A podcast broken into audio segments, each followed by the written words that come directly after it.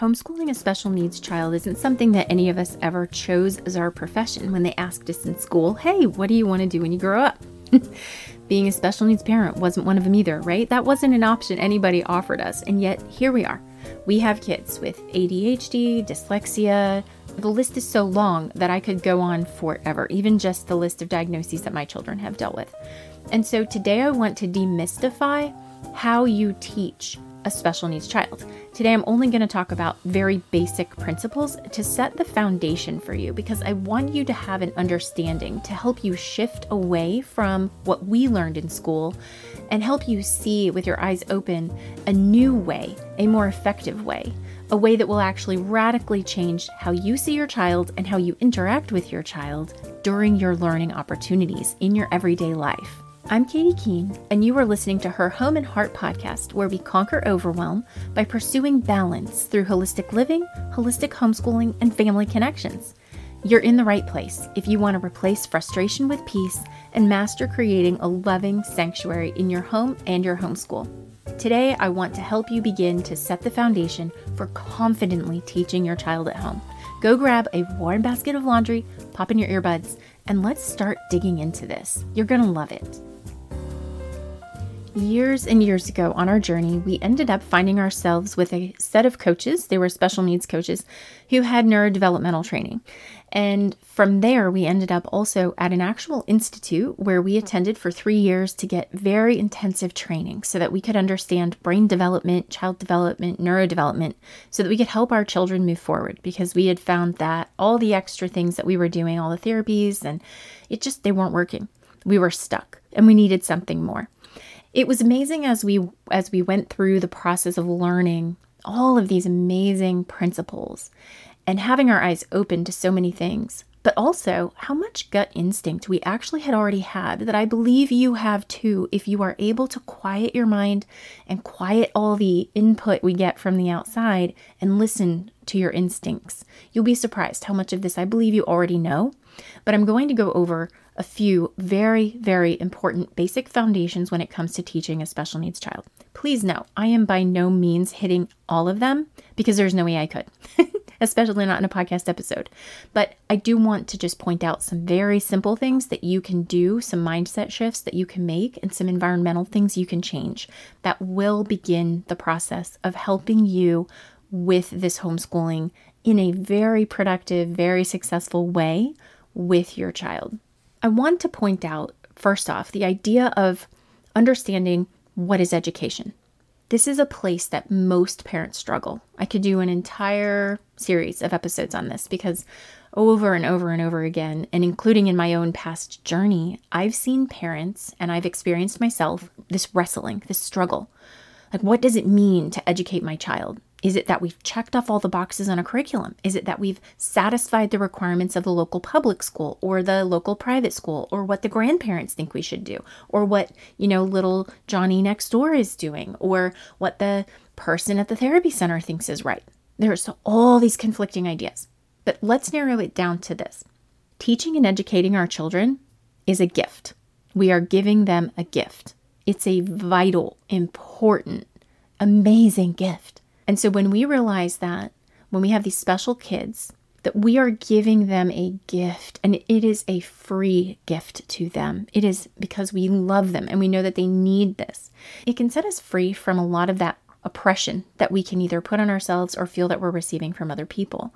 And I want you to understand this was something that we learned and it confirmed so much in my spirit and gut from the Neurodevelopmental Institute that we are not to ask for that gift back from our children. And that would be through testing, especially before they're ready. Children do not like testing, and it puts them in a place of hating education because then they have this idea, this belief that it's going to be extracted from them in uncomfortable ways, or maybe that they're not capable yet of having that output.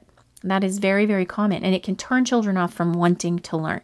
And with our special needs children, and even our typical children, it is vital that as we give them this gift, that we've incentivized them in their hearts and in their minds to love to learn. That the gift we give them excites them, that we are their partner on this journey, that we are their companion on this learning journey, that we are with them in it, not because we're glaring over them and going to demand back. You remember on those um, old TV shows, right? When you had a detective or whatever, and they had the hot light, the bright light, and the cigar or the cigarette, and they're like demanding answers from the person that they're interrogating. Children, especially challenged children, can truly feel like that, even with the simplest of quiz. So please keep that in mind. Teaching is a gift to our child. And the way that we can gift them in a state that requires a lot of documentation and has a lot of regulations, like a state I live in, is that we track what they're doing in, in ways that speak to the educational system and explain what our child has learned, but without it being tests from our child, unless your state absolutely requires that. And see what you can do if there are any other options if you have a child who has special needs to work around that and have evaluations other ways. That was a long first tip. The second tip I wanted to share with you is always speak to your children with the same respect that you would use speaking to adults. This can get very hard. Culturally, that is not something that is encouraged. We do not see it out in public. It's very rare to see adults speaking to children with respect.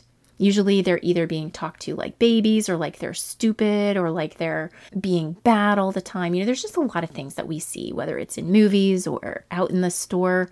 Parents who are not making decisions that actually create that strong connection with our child. And we need to give respect to our child as a human being. It will actually encourage them to trust us and to partner with us on their learning journey. So, very important. That was tip two. Here's another concept I really want you to understand for a foundation of your homeschool journey with your special child and your typical children. This applies to all children. Please trust yourself and trust your child. Know deep in your heart that you have the best student. They already have a developmentally young mind. They're neurologically young. And if they have already got some form of special need, it's likely that their developmental stages are even lower than their age which is actually good. I could not believe that when I was taught that. But that meant I had more time, more developmental time. It was moving slower, which was terrible for my child overall if I did not intervene, but wonderful for me because I wanted to intervene. So you have the best student. Trust this. And know that your student has the best teacher. No one loves your child like you do, and no one knows them as well as you do. So, as your parent, I know you can read their body language, you can understand their communication, even if they're nonverbal. My son, who is profoundly disabled, is entirely nonverbal. He has very, very small little words he's been able to say in the past, but they're singular, they've morphed, and he really has lost a lot of them as his um, epilepsy has worsened over the years. Yet, we understand everything that he is trying to communicate to us. And I know that you can. And I want to encourage you that your nonverbal child can learn to read. That one really shocked me as well. But your nonverbal child can learn to read even if they cannot read aloud to you. Reading aloud is not proof of the ability to read. I've got to tell you this story. Way back when we first started our journey with this Neurodevelopmental Institute, we were being taught how to teach a child who had severe special needs how to read. And it was a system unlike anything I'd ever seen in the US. It was a system that actually is used out in other countries very often. And so some of the people who were in our cohort learning alongside of us said, We're very surprised to see that Americans do not use this system. And I was very surprised to hear that because I had never heard of this system. but it was an incredible, amazing system. Anyway, it required for me to make books. So I would make printed books of pictures he loved and would be educational for him and words the size that I believed that he could actually do. Young children often will be able to read things like billboards in the days where those were very popular much sooner than they could read words in a book because it has to do with their vision development. So they wanted us to make books that had large words to give our child the best opportunity to read, and we had already done a lot of work prior to that. I'm sorry if you hear loud sounds in the background. I, my little disabled son is shrieking. He's having fun, and I think he's wrestling with his dad and brothers um, to the best of his ability, and that can be very loud. So please excuse us if you hear that. Anyway, so I was making these books and making these books. And I mean, really, I was staying up late like one in the morning and two in the morning and trying to come up with poetry and fun rhymes and books and words I could put to song. And every time I would sit down with him with a new book, and I literally was making like three books a day because he would not pay attention to them. He would look away. And I thought, oh, I am failing. I am failing him. He is not learning to read. Nothing that they're teaching us is actually working. I just don't understand. So the time came where we had to pack up our family and go back for our review. I would send in reports every couple months, and every six months we'd go back for a full week for in depth training and very intensive appointments and evaluations before we would be assigned a new part of our neurodevelopmental program and we'd come home and then implement that. And so I packed up my bag full of all of the books that I had made for him, and then some of the books that I had purchased for him, and wanted to bring all these samples to them so they could help with the evaluation to see what I was doing wrong. So we drive our five or six hours up to where we needed to be, and we finally make it to the point where we are having our reading evaluation. And I show them all these books. They're just piled in a stack on the desk. And so the precious evaluator sits down and she looks at the books and she says, These are lovely. Oh, mom, these books are beautiful. You really worked hard, I can tell. And then she held one up and he immediately looked away. So she went to her bookshelf of books that he had never seen before. And she says, Let me try something. I'm curious. I want to see what happens. And she pulled down a book that was probably an early junior high book at that point in the, in our journey. And she opened it. She also had a set of questions that were already pre made for that book based on the content in the book. And so she said, just give me a minute. So we held him on our lap, you know, as she's sitting there with all of our books on her desk in front of her. And she begins to hold this book up and flipped the pages. And she flipped it for him really quickly. We were really surprised. And he kept looking at it. He didn't turn his head away. He didn't grunt. He didn't kick. He didn't do any of the things that he would do when I was showing him my beautifully handmade books. So then she says, Okay, thank you for reading the book. That was wonderful. I mean, they were done quickly. And so then she holds up cards and she asks him a question and says, I want you to look at the card that has the right answer. And they were big words, and there was, you know, a correct answer and an incorrect answer. And so we watched as he would turn his head to the direction of the card that he believed was the right answer. Now, this is a nonverbal child who, if you looked at him, you would say, Well, I don't know. Can he even understand what you're saying? and over and over again, she very quickly went through the question and showed him the answers, the right and the wrong answer, and put them down and okay, and showed him the next one and okay. And each time he got them right. We were blown away. We could not believe it. I, I could not believe it. He was reading at a junior high level quickly. And this was a child who at the time was, I believe, five. And I, hadn't trusted myself. I hadn't trusted my amazing student, and I hadn't understood that even a nonverbal child can learn to read, and that my only evaluation of reading is not that a child read aloud. That is an entirely different, absolutely different thing. It's reading is not an academic subject. That was something they taught us there. And they said, "No, mom, reading this is a neurological function." And so the output of reading aloud is actually proof that there is a pathway that is beginning to be fully developed. So don't push it, don't rush it, and don't stress it.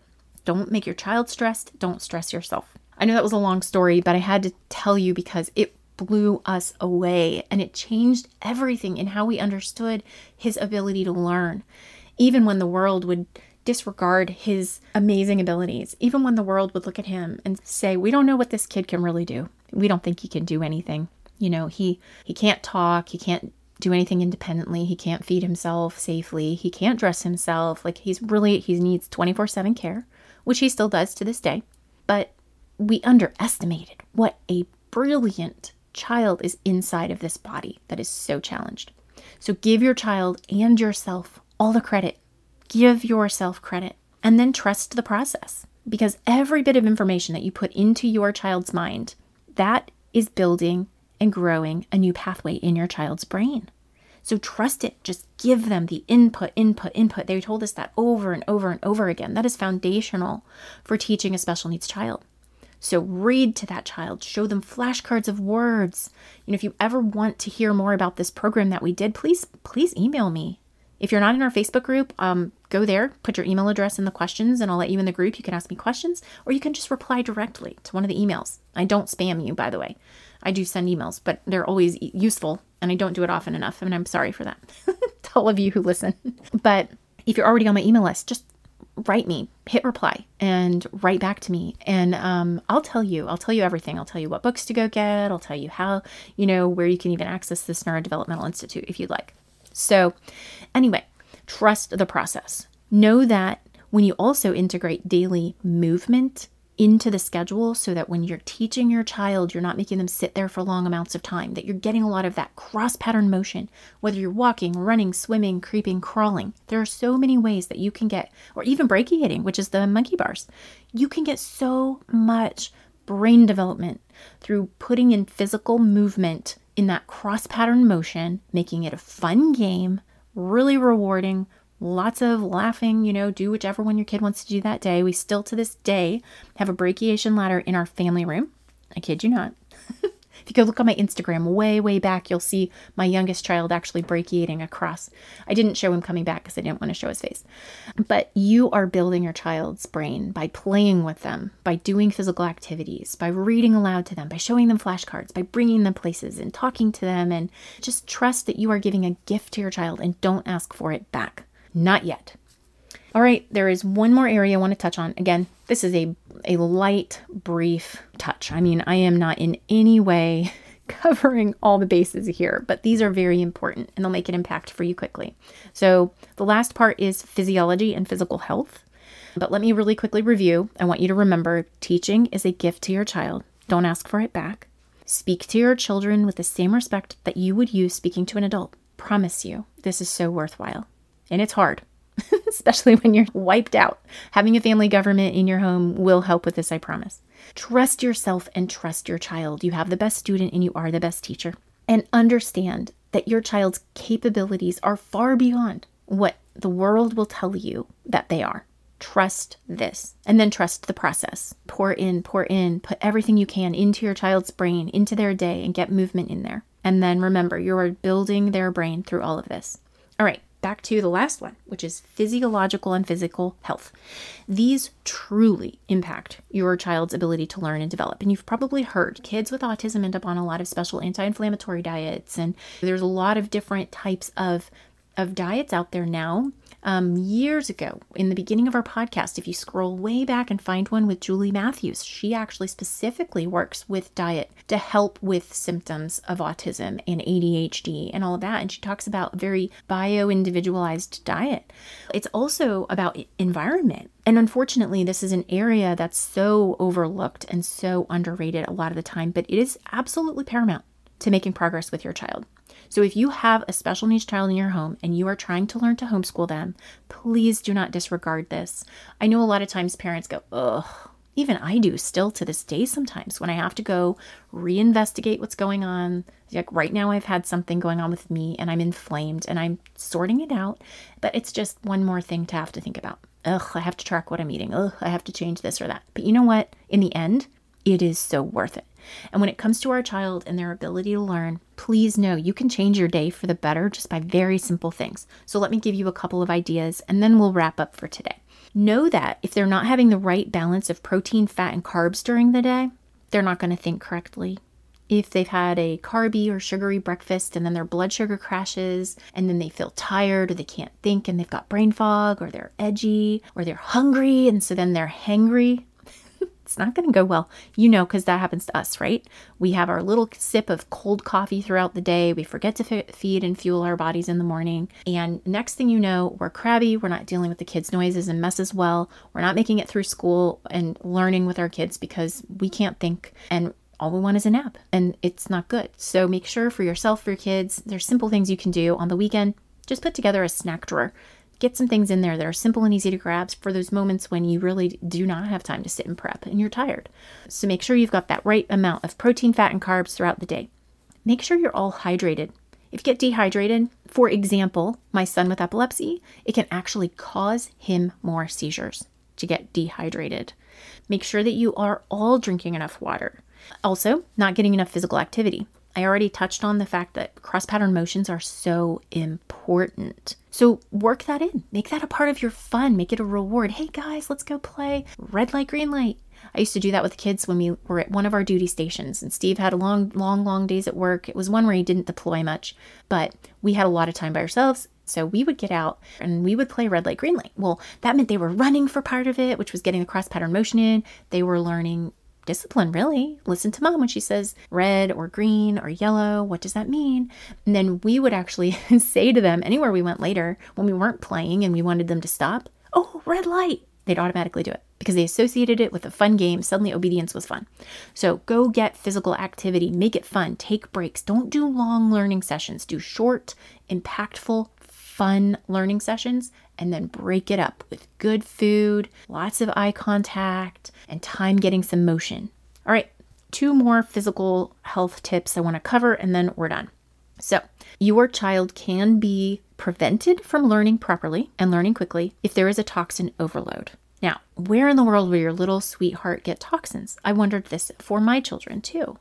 Well, there are so many ways, and we don't even realize them. And this is something that I need an entire series of episodes on as well. Hopefully, I remember. If you want me to make them, actually email me and then I'll remember.